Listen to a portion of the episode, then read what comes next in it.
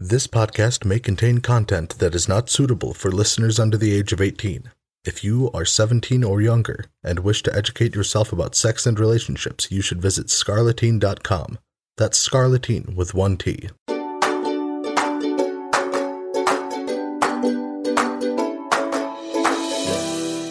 Hey, I'm Alicia, your non monogamous relationship coach.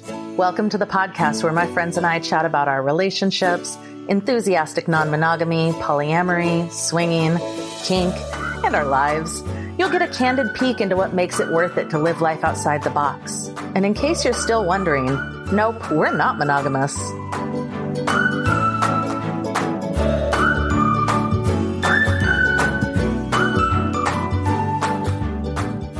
Okay, this is like my sixth time recording this. I might actually fucking get it right.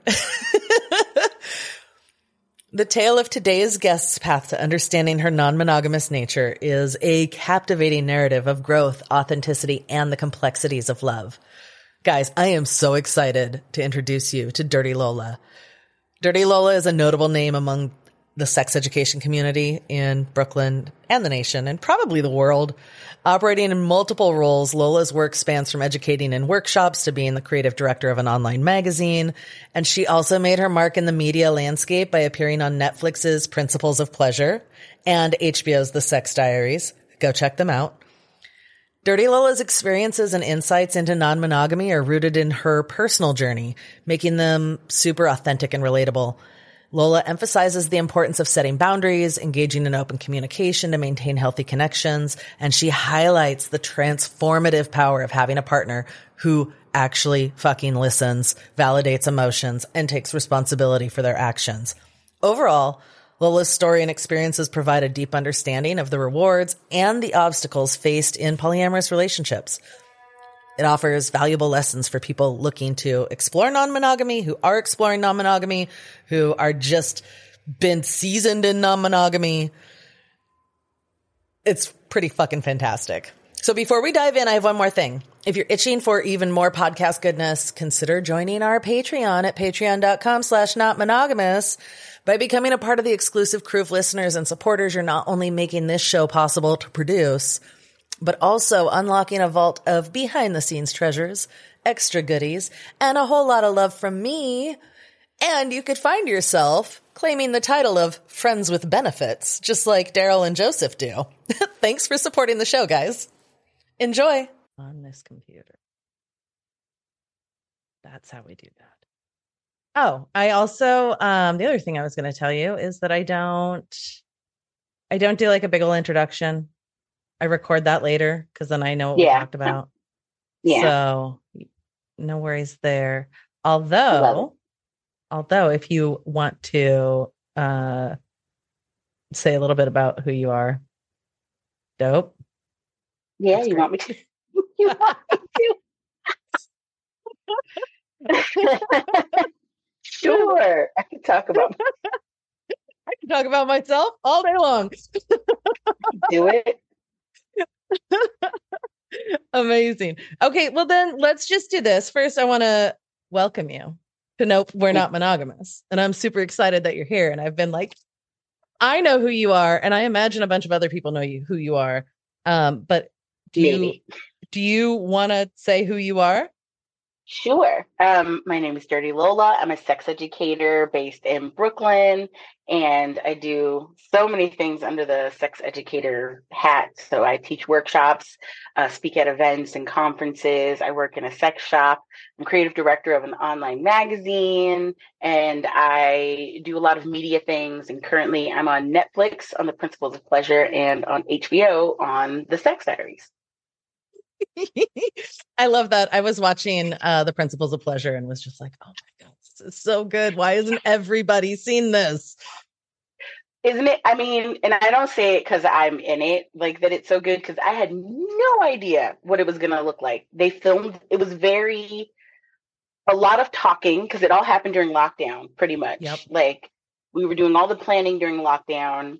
Then the end of 2020, they were trying to film because they kind of let, they were like, you can film, but all these rules, and they were trying to figure out how to do it. And we were all there was some of us in New York, some were in LA, and some were in Canada. Like a couple people were in Canada. So they were just figuring it out and they kept throwing out dates and trying to do it. And beginning of 2021, we finally figured out how they were going to do it because we had all the COVID precautions and things you had to do. And like they came to my house, like they send someone to your house to test you.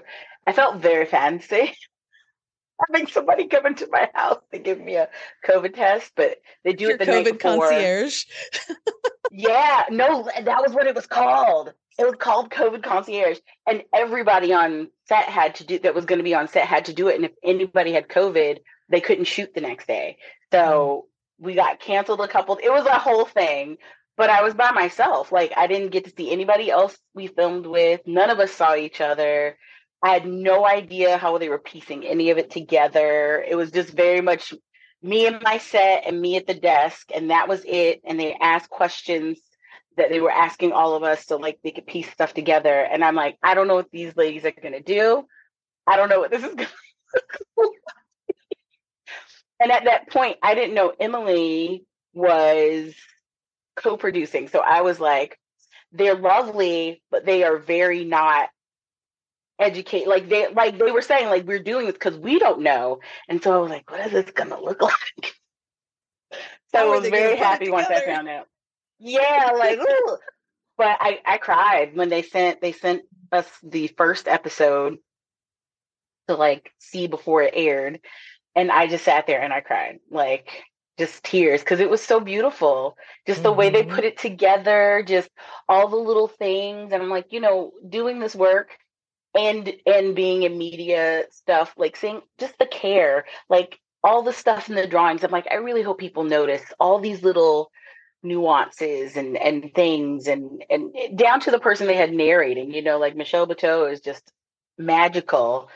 Yeah. but it was all these parts i was like oh and i love that it, even though it wasn't focused on people with penises per se it was still very good information for everyone to know and it just made my heart happy. I'm like, yeah, you could sit and watch this with your kids. You could sit and watch this with your spouse and your partner, your your friends. I watched it with friends. My partner watched it with his kiddo and his wife. Like they all watched it together. It was very sweet, and I love that I could share that with people, and people could share it with their people. Mm. mm. That's so good. Yeah. It, it's I seriously think everyone should watch it because there's so much that people just don't know. Even like really slutty people. Like Yeah, that just don't Yeah. know. Uh, secrets. I didn't know that your hymen grows back. I mean, I didn't think it was like a slim, like like a slim down, like it's like you know. I got, but I guess I guess my mind was just like, oh, it's a bear that can. I knew it could tear anywhere, right? Like right your back, fall, whatever. But I didn't know it was something that like grew back, and we just always had. And I was like, wow, I learned a thing.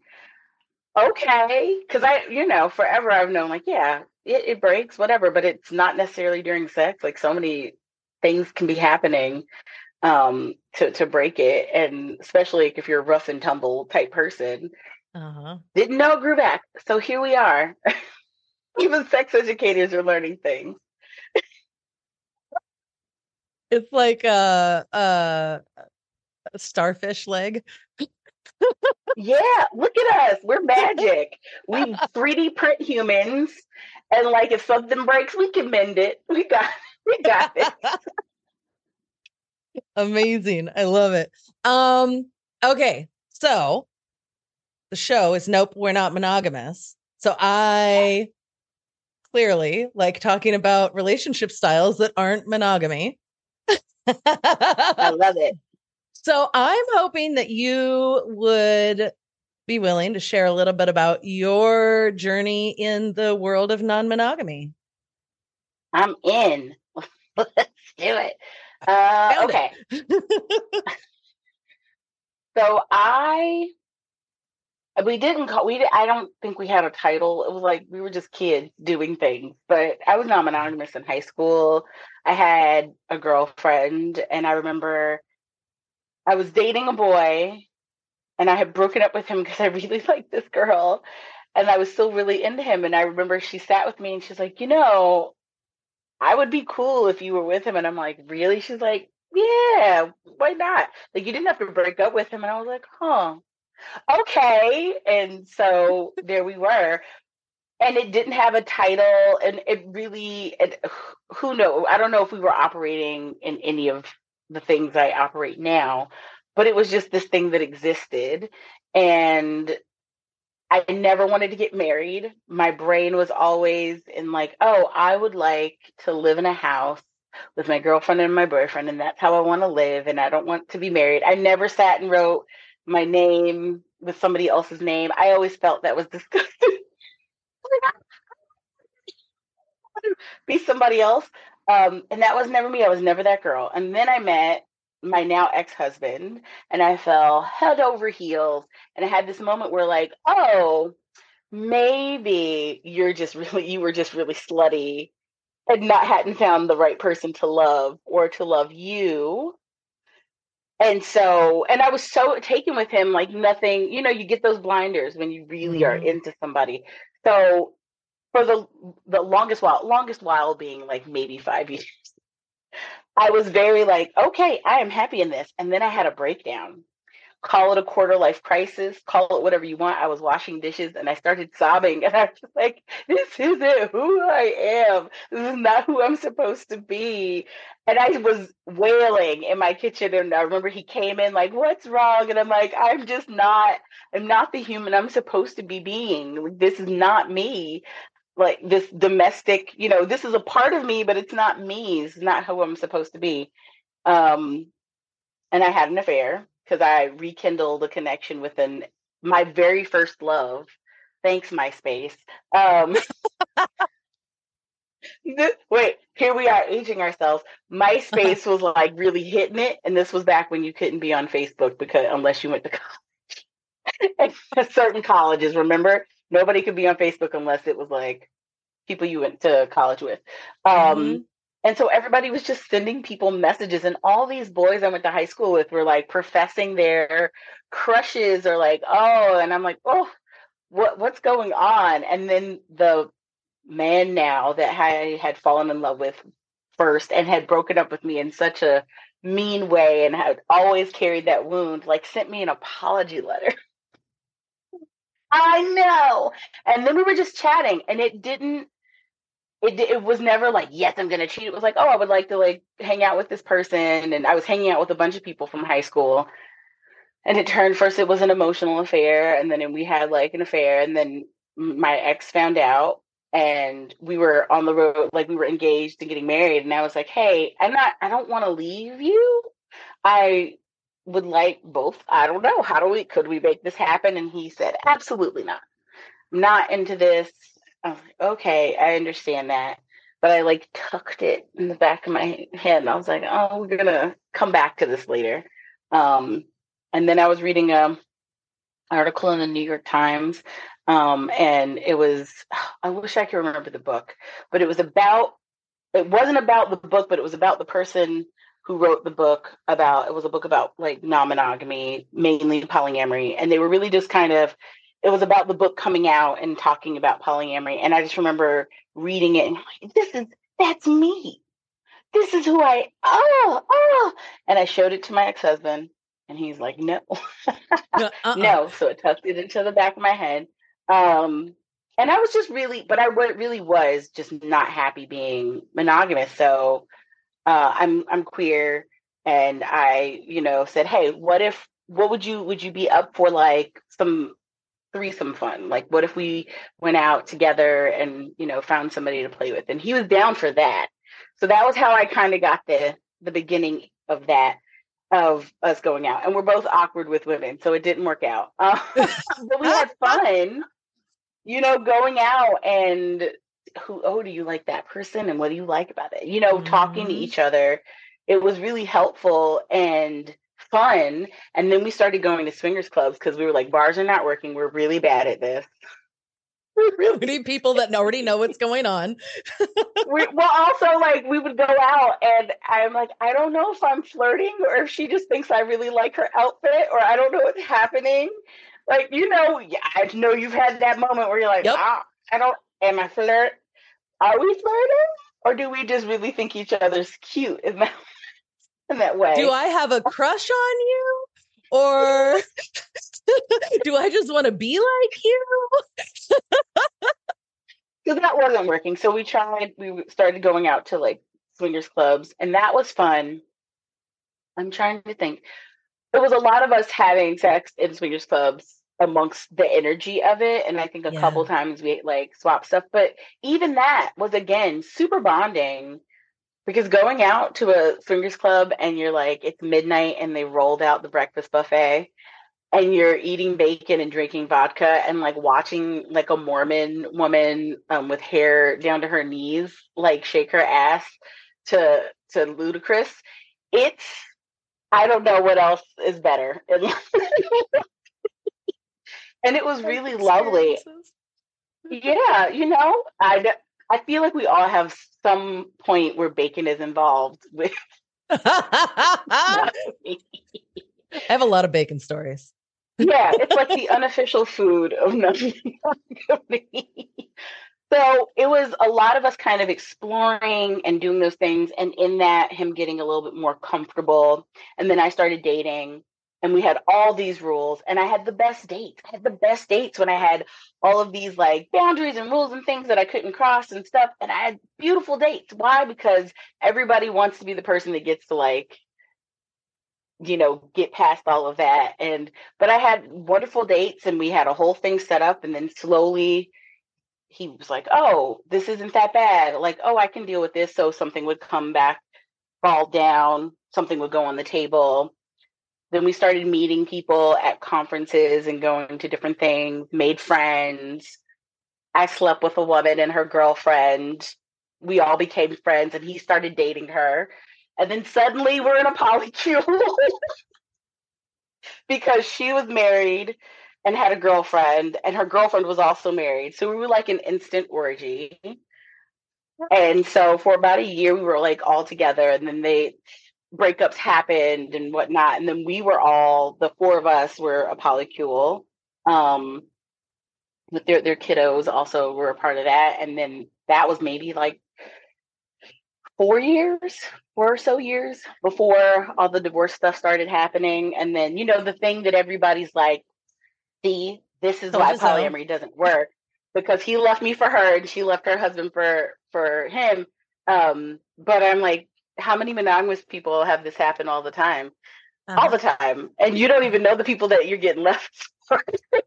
they just at least I knew who he was leaving me for. You know, it's I was not, a part of it. Not right. I was there. I don't know. Um, but it's not isolated to like polyamory. It's things mm-hmm. happen, and I always said that I am very much um, a polyamorous person in my heart as part of my identity. I, I view it mm-hmm. as part of my sexuality. It's how my brain works. I tried monogamy and I was bad at it.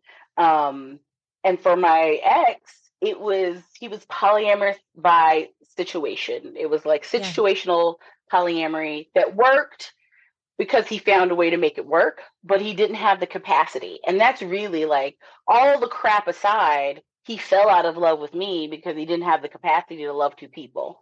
And it, yeah. he he did that like that choose. It wasn't as dramatic as it is on tv but you know it's that inner workings where if you don't have that capacity you do fall out and fall in with someone new. Mm. and so it's not for every like i and i know it's not for everybody and i always said that. I'm like yeah he's not polyamorous because he's drawn to it it's because it's what's happening in his life right now. yeah. Yeah. Yeah. But what a beautiful way to like to move through that to like move slowly, create create agreements, go okay, is this working? What's what's not? Oh, this this isn't so bad. Okay, we can do this now. Yeah. And it was bumpy sometimes, you know, like you bump up against stuff, you get tired of having the agreement, you get tired of having so many rules and and you're like don't you see how silly this is? And sometimes it takes them a minute. And I remember we went to, I forget the kink conference we went to, but there was a talk on polyamory. And if I tell you, they had to open up, you know, in the hotel, they have like the accordion wall that'll divide two rooms. They had to take over another room because it's filled up with people and wanting to hear this talk. And I remember they did a talk about jealousy And that was right around the time I was reading The Ethical Slut. And it resonated with me so much about like jealousy being an okay emotion and like listening to your jealousy. And what is it? Is it a red flag? Is it just you, your shit? Are you just having shit that you need to sit with and figure out? Do you have needs that aren't being met? Like, it was so helpful. And for him, it was hearing like, oh yeah, it's okay to be flexible. It's okay. You can like go back if you like, oh, I want to do this and it didn't work. You could always talk about pulling back, like moving forward, go side, diagonal. Like it doesn't have to change just, your mind. Yeah. Or or augment it even a little bit. Like yeah. Augment the thing to make it fit what you need. And it was so so helpful for both for both of us because he's not a reader and I could not get him to read anything that I was reading. Yeah. And I was like, you should read this book. And he's like, I'm not gonna do that. So it was nice getting to get to that point. But people think I like I tell people the story and they're like, oh, you know, and I'm like, yeah, but you know, this was a course of years. This mm-hmm. was years of good, bad, ugly, happy, sad, you know, sexy, not sexy, tears, yelling, all kinds of things to get to this place. And even getting here where I am now was like its own roller coaster. You know, it's not it's, it's easy when you get the cliff notes, but going through the whole book is like, woo. Mm-hmm. Mm-hmm. Mm-hmm. Yeah. I tell people all the time, like I have like a like a blog post that's like I cried every day for a year. And it's not that's no joke like and it wasn't like i don't want to do this. It was like i am just so like emotionally overwhelmed by so much change and so much like processing and like am i jealous? Am i insecure? Are you doing something wrong? Like what am i even doing? What do i want? Yep. like yeah. it's just a lot. Yeah. I will never ever ever get used to the sensation of both being in love falling in love and having a broken heart at the same time. And that has happened way too many times since I've been uh, an adult polyamorous person where mm-hmm. you just feel like you're, it's like you did drugs. You're like, what's going on? You're texting someone, there's NRE, you're falling in love, and then like everything else is on fire and falling apart and you're mourning and you're full of joy, but it's like all together and it's literally like a fucking hurricane in your body. Yeah. yeah. It, it's like what I why how could you not just cry? you just need to get it out. And I'll take that any day over like 20 years of sitting on the couch watching Lost reruns. yeah, unless it's with my polycule, let's all sit together. yeah. Yeah, no, it's worth it's it's worth every moment of uncomfortableness. Like, and that's the thing I tell people. I get messages and they're like, "Oh, I'm not happy," or this, and they're thinking about cheating, or they're thinking about, or they're they're already doing some kind of emotional, like somewhere else. They're not at home. And I always say, listen, you have to make a decision. Either way, it's going to hurt. Nothing's, I'm going to tell you now, none of this is going to feel good right away. You're either going to stay where you are and be unhappy, and it's going to crescendo until something bad happens to end it. You're going to get caught, or they're going to, you know, they're going to be unhappy because you're clearly not treating them well because you're ignoring them or whatever is going on, and you're going to end up with harm here. Or you can make a conscious decision and talk through it. And they may not accept it, they might not be happy, they're going to be angry, but the end to that conscious decision is going to be a much cleaner end and it's going to heal a lot easier than like all of this. This is a gunshot. this is like a knife wound, not a non-fatal knife wound that's got good stitches with a, a plastic surgeon. Like these are two different things, right? They both hurt, but you know, and people just don't they want the easy out. And I'm like, that doesn't exist. It's no. not not not not in any kind of non-monogamy. This is not exist. We'll be right back.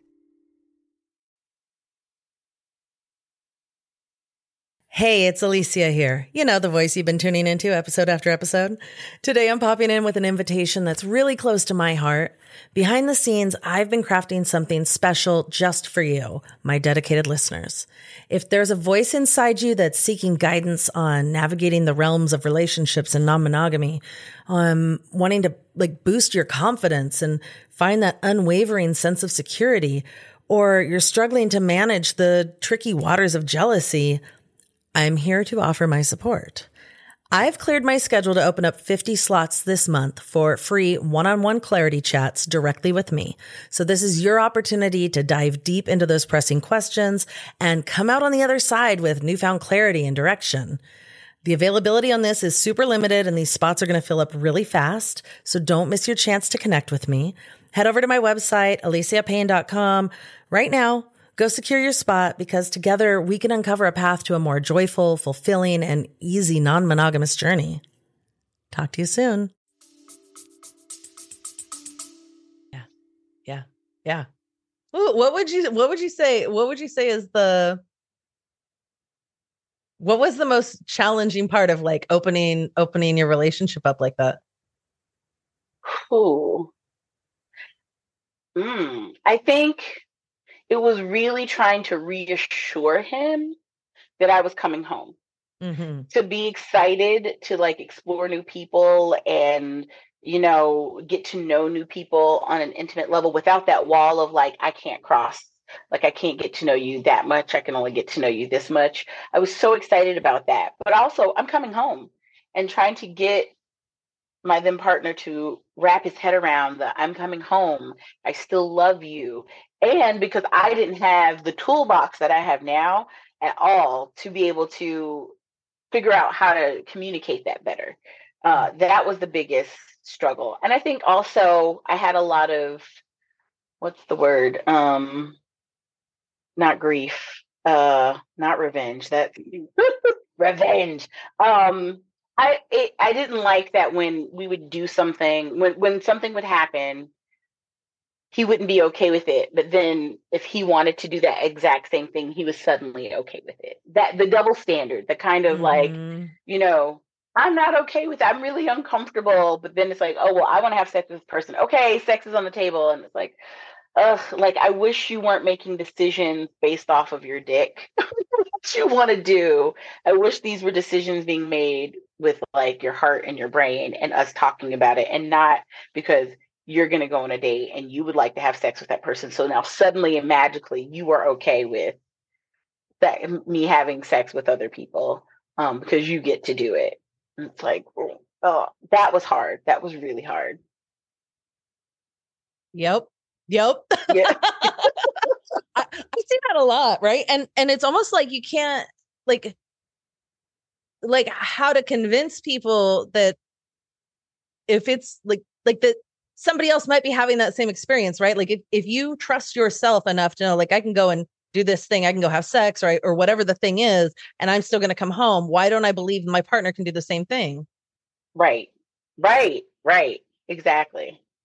Yeah. Exactly. And like, and the, to talk about it, like, say out loud, why am I not feeling like this? Or what's missing? Like, I realized a lot of my jealousy was coming from that we weren't having sex, right? For a yeah. while. Like, we weren't having sex, but I knew he was leaving to go have sex. And mm-hmm. it's like, uh, and you know, or we would have not had any quality time together. We have, would have not have spent any time or he would have not done anything there was no like tying the bow right like make sure everything's okay at home before you like walk out the door and go away and stop answering your phone um, because you're you know all the things. And when i laid out like hey it would feel great if we could have sex and if it's not if you're not feeling sex but like an intimate moment before you leave and some quality time like a date night even if it's in the house. And it would be wonderful if like you took care of making sure i'm set for the weekend like food wise like is that have we shopped all the stuff because that's what i would do for him and i'm like oh i want what i do for you when i go away i've shopped you have food sometimes prepared food like you don't have to think about anything and i'm trying to make sure i spend time with you before i go and like i want i want that too and i'd like you to check in And those things were very hard for him to do. So it was always like this cycle of you're being crazy and i'm like I, you're not doing any of the things that i i need and then you're disappearing uh-huh. i don't know uh-huh, what you want uh-huh. and now i'm resentful yes resentful or we would make boundaries we would like go to events together as a group and we'd be sitting in the car like what is what's the container for this weekend? What does this look like? And the big mm-hmm. one for me back then was like not sleep not fucking in the bed we were sleeping in especially at a hotel with one bed where you're not going to be able to change the sheets. Like you know yeah. it's one thing at our house it's another thing. Just like i don't want that energy especially if we're struggling a little bit like I, go somewhere else i don't know what to tell you. And he would always break it. And then he would lie and I'm like, mm. you don't mm. make the bed like they make the bed in the hotel. So I know that you've been in this bed. And he'd go, Oh, yeah. So it was like, Oh, you're lying. Now there's lying. And so now there's all this yeah. upset. Yeah. yeah. And uh-huh. like, not, not necessary. But those were the rough times, yeah. right? Those were the like, that's when you keep learning, like, this is what I will not deal with. Going yeah. Forward. Yeah, you know, I coach a lot of people around like this. It's like when I hear stories like that, I'm like, oh, it sounds like this little boy who is so scared of getting in trouble. Mm-hmm. I know I did something wrong and I do not want you to find out because then I'll be in trouble. And it's like, it's like watching a little boy. yeah. Or, and my thing yeah. always was if this really isn't what you want to agree to, you need to say no. And we have yep. to figure out a workaround. Because if he said, no, I don't think that's fair. This is good be the space. Then I, you know, I probably would have been upset, but then I could have said, like, can you handle getting the bed changed? Like, can you handle getting the sheets changed? Can you handle like making sure I'm not coming back to be in like the wet spot? Cause that's hmm. not like why do I want that? It's not mine. Let's collaborate. You know, yeah, like, but it was a lot of him just going yes and then uh-huh. not following through instead of the no i don't like that then let's figure out on the on the alternative that might feel good for both of us mm. i never got that in that relationship and that's something now i feel with my current partner i definitely where i'm just like ready for a fight i'm it's getting better it's been six years but in the beginning i'd be ready for the fight because i always had to kind of like be ready to like, oh, you're not. And he go, oh, well, I'm not okay with that. But what if we did this? And I'm like, get you. Oh, yeah. Oh, actually, you know what? I'm totally okay with that. That that's I love that. That's better than this original thing. Like, let's do that.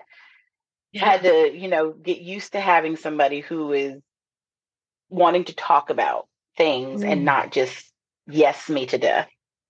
Uh-huh. Uh-huh. Yeah. Oh, that's so good. What uh okay. I'm like like talking about like communication, right? Like that's that's kind of the thing is is don't agree to things you don't want to agree to. Keep talking about things until you have a solution that works for everyone. Right? right? And like and like figuring out what your your boundaries are so you can make those agreements. Mhm. And sometimes it might mean that you just don't get to do the thing that you want to do in that moment because if you're if you're up in the air, you're still betraying trust. If yeah. uh, if nothing's come to a, an end, end agreement, that you know, it's this is Ross and Rachel. We were on a break, right? Like, we but did you talk about the break? yeah, like no, you know, it was like. but if everybody doesn't know that, if everybody doesn't, if the break to everyone doesn't equal we're having sex with other people, Oh, the noises. They're flipping my power on. I'm so sorry. They're switching us to generators. So if you hear weird noises. Where were we? No, we were talking about saying yes and not meaning yeah. it. And yeah. yeah. Yeah. Boundaries. Boundaries. T- tell me about boundaries. Like how how how What's the question I want to ask you? So having gone from feeling like you have to fight for your for what you need and what you want to uh, a, a a more communicative relationship how how does it feel to like establish and maintain your your own boundaries? It was very freeing but it was also there was a lot of like oh I, I kept finding myself in the back where I was for a moment, there would always be this like handful of minutes where I'd be back in my old relationship and setting myself up and putting up the old guards and doing all the things to get ready to argue for what I needed or or you know because this is what this is going to turn into. And then when it doesn't like everything just all your muscles relax and your brain releases because you realize like i'm not this is not even going to be like this and it's going to be so easy comparatively mm-hmm. it, it made it easier it also made it easier for me to really think about what i was asking for because it wasn't coming from a place of resentment and it wasn't coming from a place of anger or um, just discombobulation because when you're always arguing about the same thing and always asking, you start getting like bereft you know it's it's heartbreaking when you don't feel heard and you don't feel seen and you keep asking for the same thing. And and it's not really you asking for a lot and you're like this is all i'm asking you for and it's not being done. So having somebody go okay. And you're like that's it. Gosh, as you were saying okay. that, as you as you were describing that, I felt like, well, I felt my uh, my first marriage, um, but also, but also like regardless of the relationship structure, monogamous, non-monogamous, that feels like, um, kind of the the typical like the the social standard of what uh, a marriage or a relationship is supposed to be, especially a hetero relationship where where right. we often have women going i just want these couple of things and men going well this is just how it is right or like sure i'll do it no you're right you deserve that and then not doing it and you're like uh-huh. and then you're mad and they're like well why are you upset uh-huh uh-huh it's like it's like i just i just felt like millions of uh, millions of people going oh that sounds like my relationship mm-hmm. Cause it happens so much. And that's and that's the sad part is it happens so much. But finding that person who diffuses. It would diffuse my own anger. That was another thing that i kept being surprised by is i would be so mad about something that happened and like rightfully angry about a thing that's happened and we would start talking and the fact that he wasn't interrupting me and he was hearing me and he would go you're right. It's not even about needing to be right but it's like having somebody say like your anger is valid or oh you know what? Hearing how this played out for you i see my fuck up mm-hmm. and i mm-hmm. didn't mean that to happen that way or i didn't realize it was going to hit you that way or come across that way or i didn't think about this in this terms and having mm-hmm. somebody do that instead of going yeah well you what about you because and then so nothing's getting solved and now you're defending yourself so having someone go oh i hear you i see you it would diffuse my anger it would like take me from a 10 to like a 5 where i was still upset but able to be rational and even sometimes go hey i'm still processing because i'm not trying to process now because we may not get to talk about this again because you're not going to want to talk about this later and so now i'm trying to process on the fly and it's a whole thing. So being able to like diffuse enough to go i'm still figuring out all the things but this is where i am and thank you for hearing me and then being able to come back and say here's where i was like after i thought about it here's what happened for me. This is what would have made that feel different. Such a such a game changer because it was never it never took away that like oh you're not going to be angry because you're still going to get mad at people. People are still going to make mistakes. But it goes from being this flying off the handle because you're not being heard or they're pressing all your buttons because they're feeling defensive and not open to hearing you and it just makes it into a whole because how many times have we all fought and now we're fighting about something that happened three years ago Might at your cousin's wedding. Like, yeah. That's a game changer. I mean, uh, same relationship, different relationship, doesn't matter. But like being able to like calm down and table the discussion until you've had time to think about it, that alone changes right. know that they're gonna, so much. Yeah. And that they're going to actually want to talk to you about it. Yeah. After you calm down. Yeah. yeah. Or, and for him, me not because I I'm like I I have and I'm getting better maybe. my thing is I really uh, when I'm angry with people, it's like my love turns off. I'm not mm-hmm. able to like have lovey feelings when I'm mad, really mad. So mm-hmm. I can't be affectionate. Like it just doesn't work for me.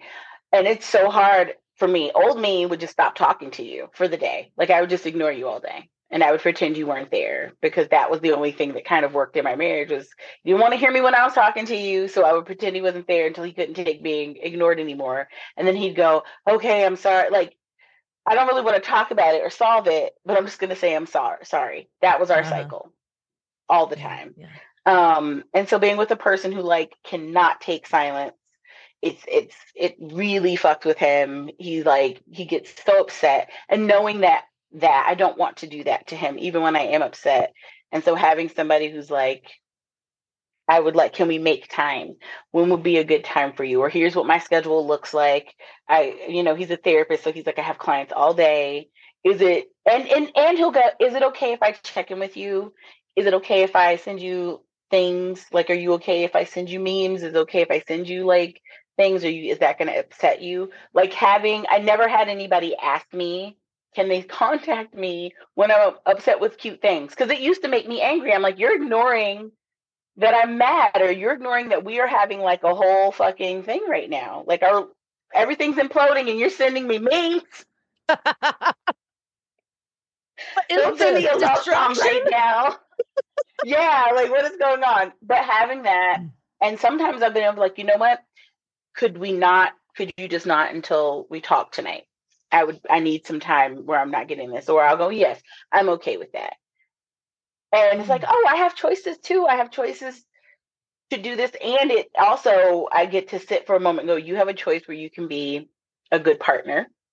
And um, what does that look like? And you don't have to be, you know, you don't have to shut down and you don't have to uh not give love when you're mad and like how can you do this uh and not, you know, feel like you're betraying yourself because yeah. I do. Like, oh, I hate saying I love you when I'm mad at somebody, but I'll do it now because I know he, it like really. He's like, I don't like when you won't say you love me because I know you do, but it, it really hurts when you won't when you're upset. And I'm like, yeah, you, you know. But having space, it helps me grow. Like I'm becoming a better person, not just for him, but because of how we communicate. It helps me realize, like, oh, I'm hurt. I'm hurting you because I'm hurt mm-hmm. Oh. now I got to put oh, on my big girl great. panties. I know. And you're because you I think we all feel righteous, right? In our anger, yeah. we feel righteous in treating people however because we're angry. And it's like, yes, maybe in that moment, but what's the outcome? What's the fallout? Are you are you basically chipping away at your relationship because you are petty and, you know, snippy and evil and you say things you don't mean and call names when you're upset. Yeah. Even if you apologize, what's been done is done. And like, what are we doing over time? And so if you have the space to go, oh, okay, I'm mad, but I can give this much. I can say I love you. Mm-hmm. I can I can use emojis. I stopped using emojis and he's like, I can tell you're upset. You're not using emojis when you talk to me you, you only used one exclamation point. Uh-huh. I have a partner who does know. that. Everything is finished with a period. Yes, yeah. period. What why are you mad? I'm not mad. Have a good yes, day. Period. period. I'm good. I had chicken. It was delicious.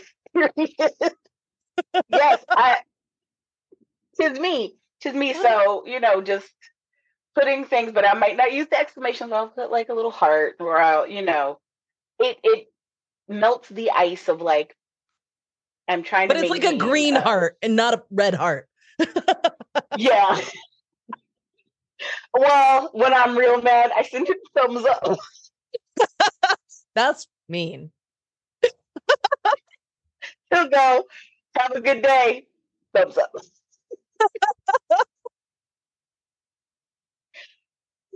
and then, but now I'll, I've gotten really good at saying like, "Hey, I'm really I'm I'm I'm apologize. I'm sorry because I was a little snippy with you today. You didn't deserve that. Or he was here visiting and my perimenopause was fucking flaring and everything felt like fire and he gives off heat like he's a made of lava.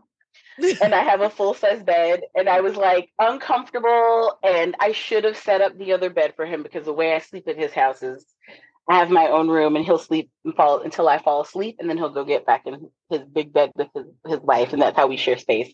Because I don't sleep well with people anymore but it's so we can cuddle and have time and then I don't have to be like oh why are you in here? Go away. Go away. So you're so hot. And so this trip because I wasn't sleeping well and my body was hurting and I was hot all the time I was so short tempered. And when he got home, and we had a great time, but there were a lot of moments that were hard. And when he got home, I said, You know, I'm sorry I wasn't nicer to you on this trip. I feel like I wasn't as nice as I could have been. And I really hope it didn't ruin your time. And he's like, No, I had a great time. And he's like, I get you're going through stuff, but thank you so much for apologizing. And like old me would have been like, Fuck you. I don't care. don't be lava. And maybe I will be nicer to you the oh my god, I love it so much. Oh, uh, ooh, that's wonderful. That is wonderful. Yeah. um, I want to ask you about compersion. Is compersion something yes. you experience? Sometimes. Sometimes. I have it's hmm, okay. I think I would feel it more if I was local because all my right now my partner is long distance, my lover's long distance. I don't. I'm wading through the cesspool of dating in New York to try to find somebody here mm. that's local. But I think being so far away, whenever my partner is, I have a date with a new person, it flares up all this like oh this new person gets to spend time with him. In a way i don't get to spend time with him. Like they get to randomly go to a movie with him or he went out to a bar and they ran into them and they get to spend time with him. And i have to like plan and plot everything out and i'm not going to see him for months. And it just flares it up and the irrational like oh he, there's not going to be any space for me because there's this other person now and they're local and it's just going to edge me out more. All of those things that aren't true clear. And I've learned that. And so I've had to kind of build like some boundaries around it so that I can get to a point of compersion for him. So first I'm like, I want to know, please like don't ever not tell me. I want to hear when you've met somebody new. Um, I don't know if I want to hear about your dates. Can you ask me? Like I might be in the mood for it, I might not. And sometimes I don't want to know, and I'm like, I don't want to know about sex things. I'm not big on hearing about him having like anybody I'm having sex with having sex with other people just randomly. It's not that's not where I get my joy. But I do want to know, like, oh, did you do something fun? But ask because I might, especially when it's new, I might not be there. Eventually, I get to a point where I'm like, oh, I'm so glad you get to hang out, or I'm so glad, you know, it gets there. And especially when he is getting to a point where he's getting to like integrate, because I know he's really big on making sure everybody's kind of integrated and friends and that's his like dream. He he wants us mm. all to like be friends and love each other and i'm very like i don't want to meet anybody for a year but i don't i don't i that's my also my rule because he keeps meeting people and it doesn't go well and i'm like i want i want you to be happy. I'm going to know about them. I can wait. Yeah. if you're with them for a year i'll meet them make it work first before like I don't want to meet the person you've been dating for four months because I happen to be in town. Like I'm good. Mm. I'm good.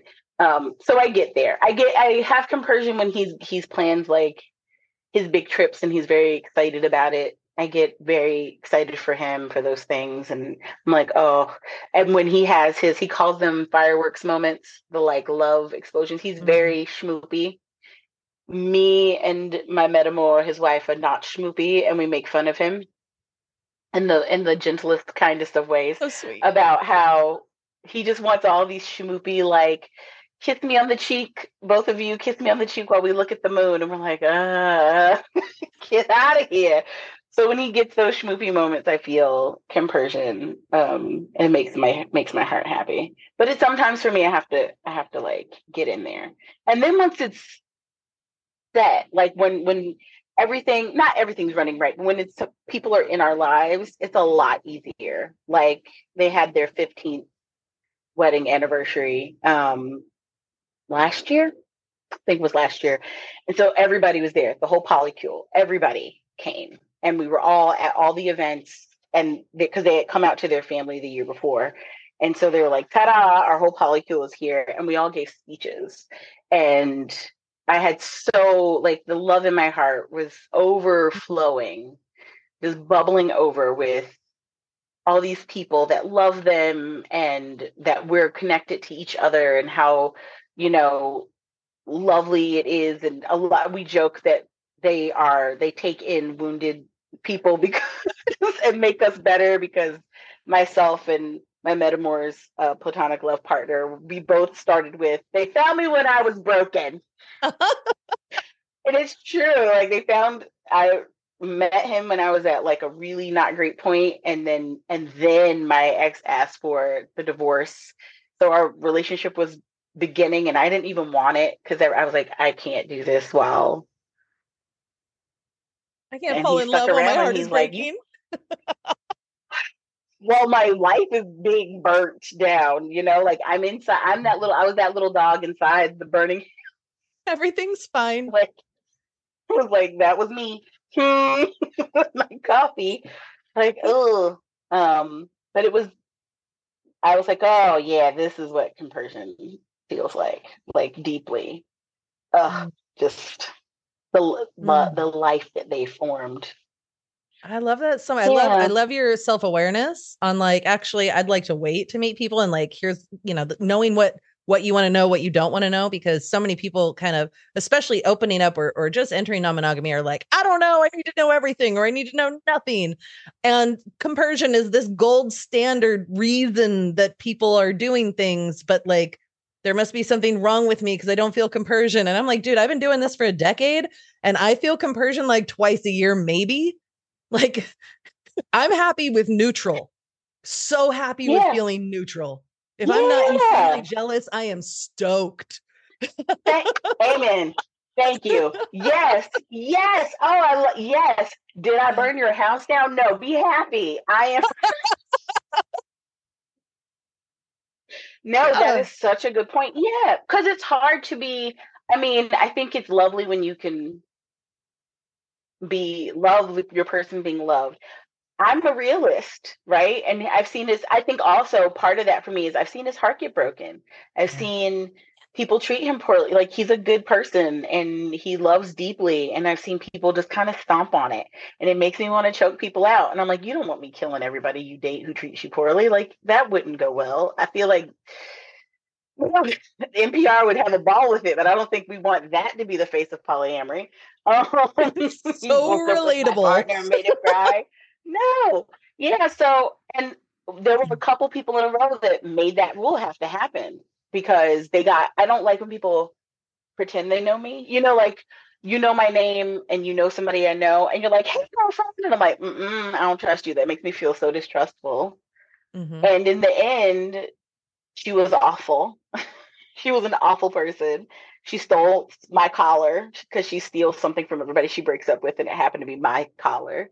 I know mm. it was a whole thing.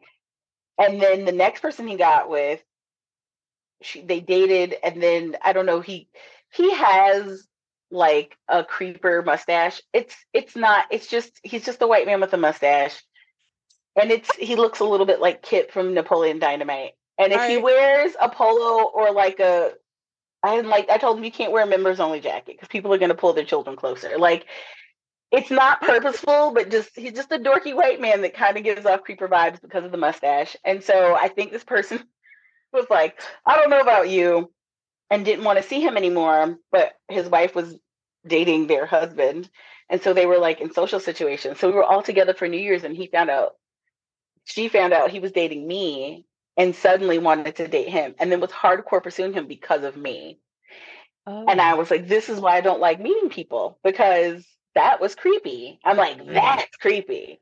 that's creepy that she's the him like, oh, but now I know you date Lola, so Now you're cool. maybe we can I'm like, no, no, it's Do okay. I have a we've crush on her, or do I want to be her? I want to steal her skin. Um, but you know, I, I, and I'm aware of who I am in like circles, and I want people to get to know him for him. And it's, I'm not, and I'm like, you know, part of it is like, am I being not humble thinking that way? But I, I do. We've had some moments where people know who I am, and I'm like, I want them to like you for you. I don't want them to like you because of your proximity to me. That doesn't feel good to me. Um, I don't want to slap people, and because I will. Yeah. So all it's just it's also letting it run its course. Let, let them know if you want to let them know who I am. I'm fine. Let you know I'm not. Don't hide me. I like to know who they are. He tells stories. And he loves a story. He loves to hear. He's the king of compersion. Oh my god! Mm. The moment if I'm on the internet talking about somebody I've been chatting with, he will send me like, oh, will you tell me more about this later? He loves to hear about this. He wants to hear about the sex. He wants to hear like, how was the date? Where did you go? What did you wear? Um, what was the conversation like? He's nosy in the best way. Like he he's like, oh, I love it. He's like, yes, was it a good date? He's such a cheerleader Oh, he's in it like and when i have a bad date he's like fuck the that dude like fuck that person. He's like dad they don't know. He's so good at all of that so you know it's i'm trying to learn from him a little bit but he definitely gets very like yeah. You're like, look, I'll pick up one pom pom occasionally. right. One. It's gonna be black it's gonna be a black Pom- i'm like your wednesday Addams on the cheer squad. That's what you but you But I'm get you there. get a little but i'm there i'm there i'm there yeah. Oh, oh, I love it so much because I, I really, I uh, this is why I do this because I want people to hear how people really are and not how people want people to think they are. That makes sense. Like we right. want, we want the here's the face of polyamory. We want it to be perfect. It's monogamy plus one or two, or you know, like it's normal. But like, no, what's normal is just being people who have emotions and who grow up in a monogamous society and still have all that conditioning that we're constantly Right. unwinding and like, and have, you know, needs and boundaries and insecurities and, and it's all fine and normal and human. Can we talk about it and be adults about it and, and let people know it's okay? even the even the young people right? We've got like a whole generation who's now come up in a time where non-monogamy has been very open. So like and and loud and proud. Like we didn't it existed but we didn't have all of this everything you know where mm. people were talking about it. So you're seeing these people in their 20s who this has been a choice they made that choice in their teens they've been you know and they're openly talking about it and they all talk about still experiencing jealousy having problems. So even when you're not fully in the like monogamy machine it's human nature to want like somebody i think all to covet people you know we're, we're like oh, oh, like i want you to myself even for a moment and i still have those moments. I still i don't know do you do um i try i don't do like you can't take somebody here but i'm like could we not talk about you wanting to take somebody here while we're in that place like later sure but can i have while we're there to like tuck it in the back of your head but i'd be glad to like you know um you want to take your partner to this fun place that we went to and and i like that he asked he'll say like hey would you and i'm like oh yeah of course.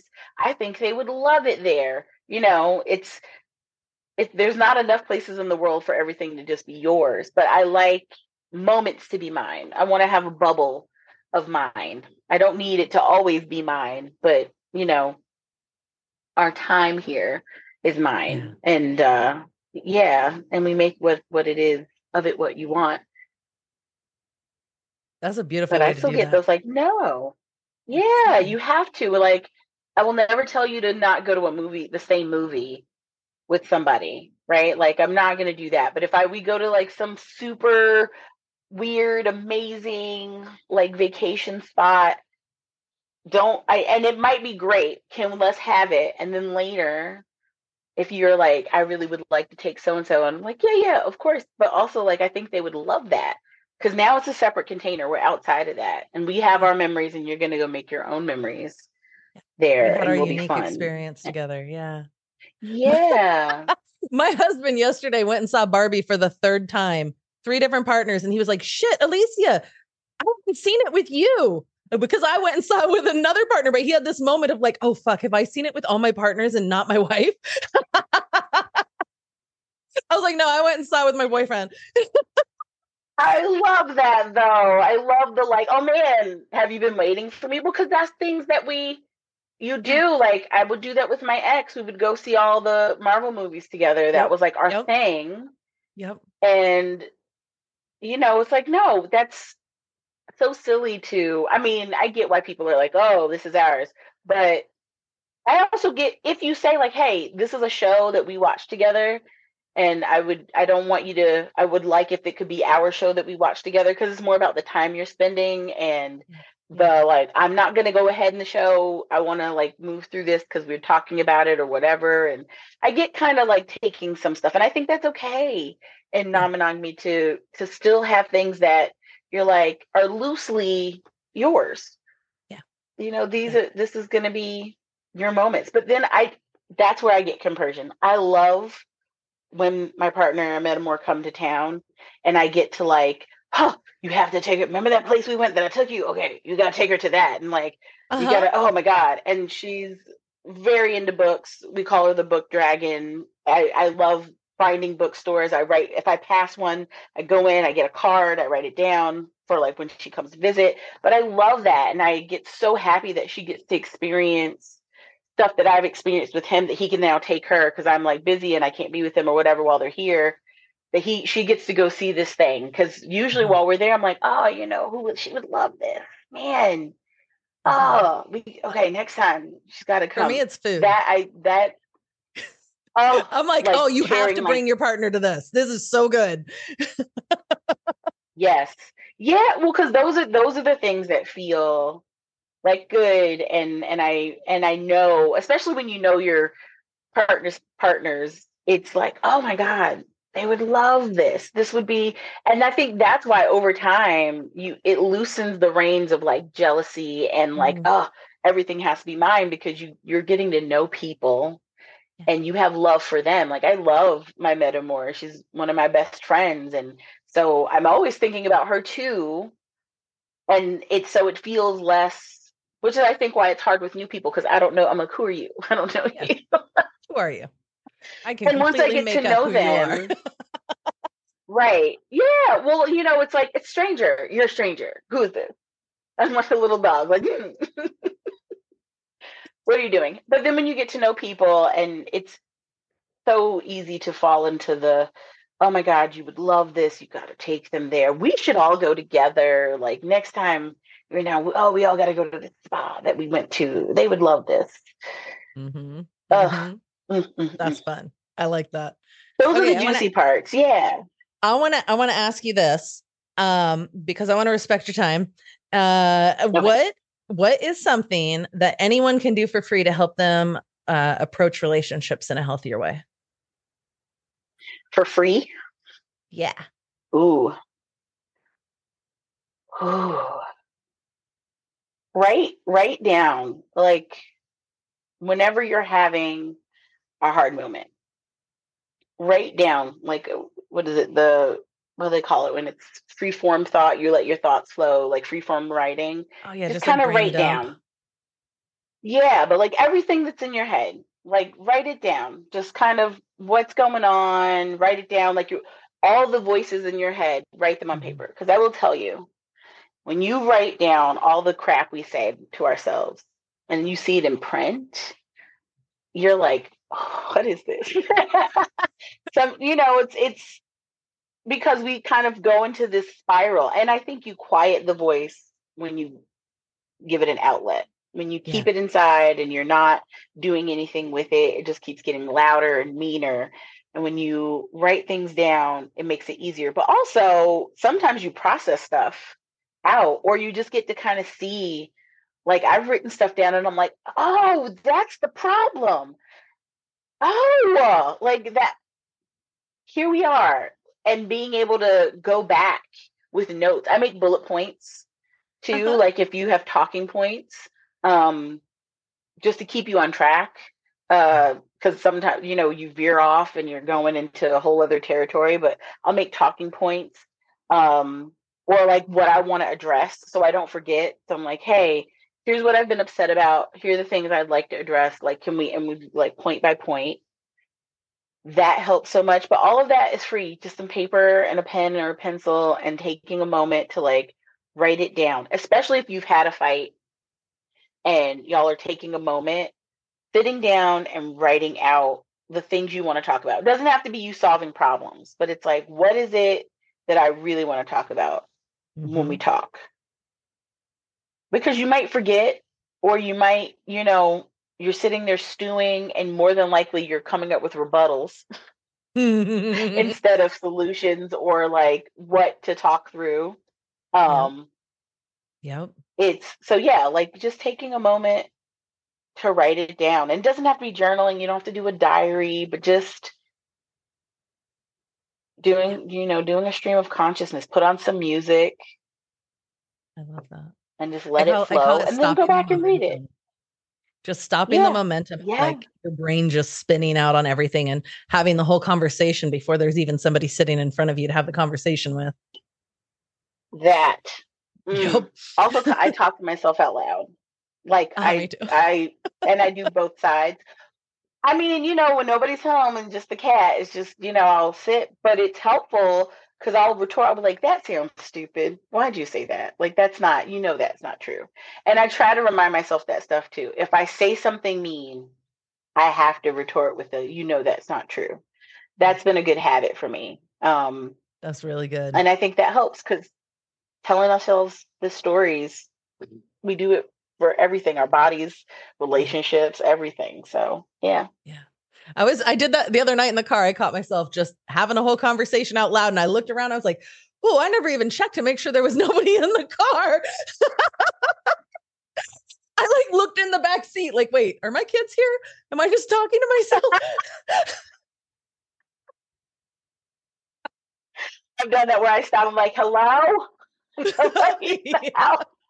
no, okay. I must sound real crazy right have now. A whole moment. Yeah, listen, you got to have it out with yourself sometimes. Mm, okay, is there is there anything uh, that you want to share with the listeners that I haven't asked you? I don't know. Is there? Um, hmm. My okay. I'm just. If you're new, if you're figuring things out, I implore you, don't call everything polyamory. Okay. Oh, that's yes. my that's one of my biggest pet peeves is that everything under the non-monogamy umbrella gets called polyamory. And it's not I'm not gatekeeping, but not everything is not polyamory. There's so many wonderful ways to be non-monogamous and they get glossed over or heaped into polyamory, which they're not. They're not polyamory. And so it causes a, a disconnect because it polyamory is a thing that means something very specific. And so when you're lumping everything in that's not polyamory, it's going to cause problems in like meeting new people, trying to like what you're looking for, right? If you're just kind of doing monogamish and not, and I'm polyamorous, but you're telling me you're polyamorous, but really you're monogamous, that's going to be a thing that mm-hmm. might not be cute. So just knowing that non monogamy is the umbrella, polyamory is like a thing under that umbrella. Um, yeah. And Ooh, date and when you're dating, dating is dating, y'all. It's not poly. yes. Yes. This is yeah. I, I, had someone tell dating, me he was like, I'm polyamorous. And he's like, Oh, but I don't think I could like if I fell in love with someone, I don't think I could do that. And I was like, then that is not polyamorous. You're dating. You're dating.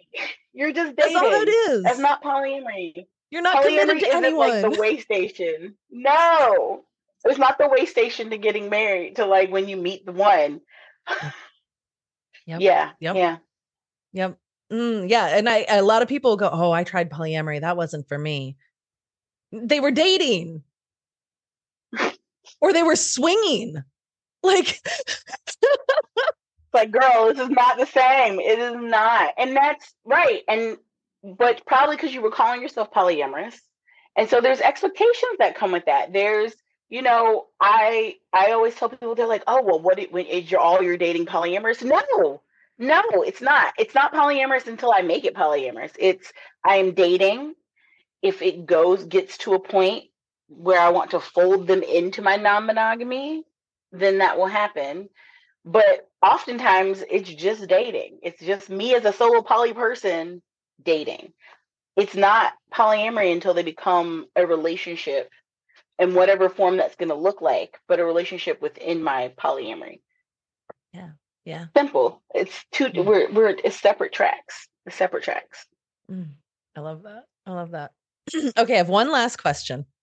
And this one does not okay. go on this one does not go on the main episode. This is uh for Patreon supporters at patreon.com slash not monogamous. uh and it's called just the tip. Ooh. It's is what is your best or favorite sex tip to share?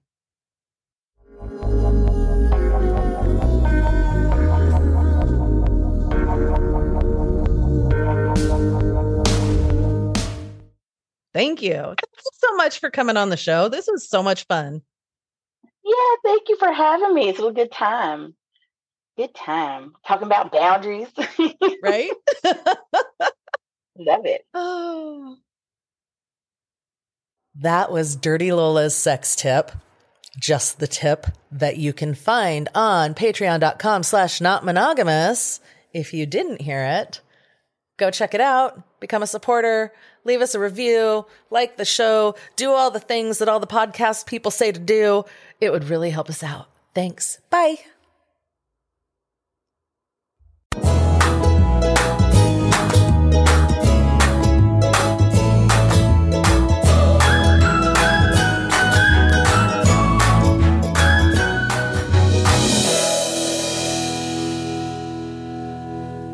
Thank you so much for listening today. It would mean the world to me personally and would help us keep this little podcast going if you would subscribe, leave a review, or share this episode with your friends. For more personalized support with your own relationships, we can work together on a one to one basis. Just visit my website at aliciapayne.com and schedule a free call to chat about life, the universe, and your relationships. Bye.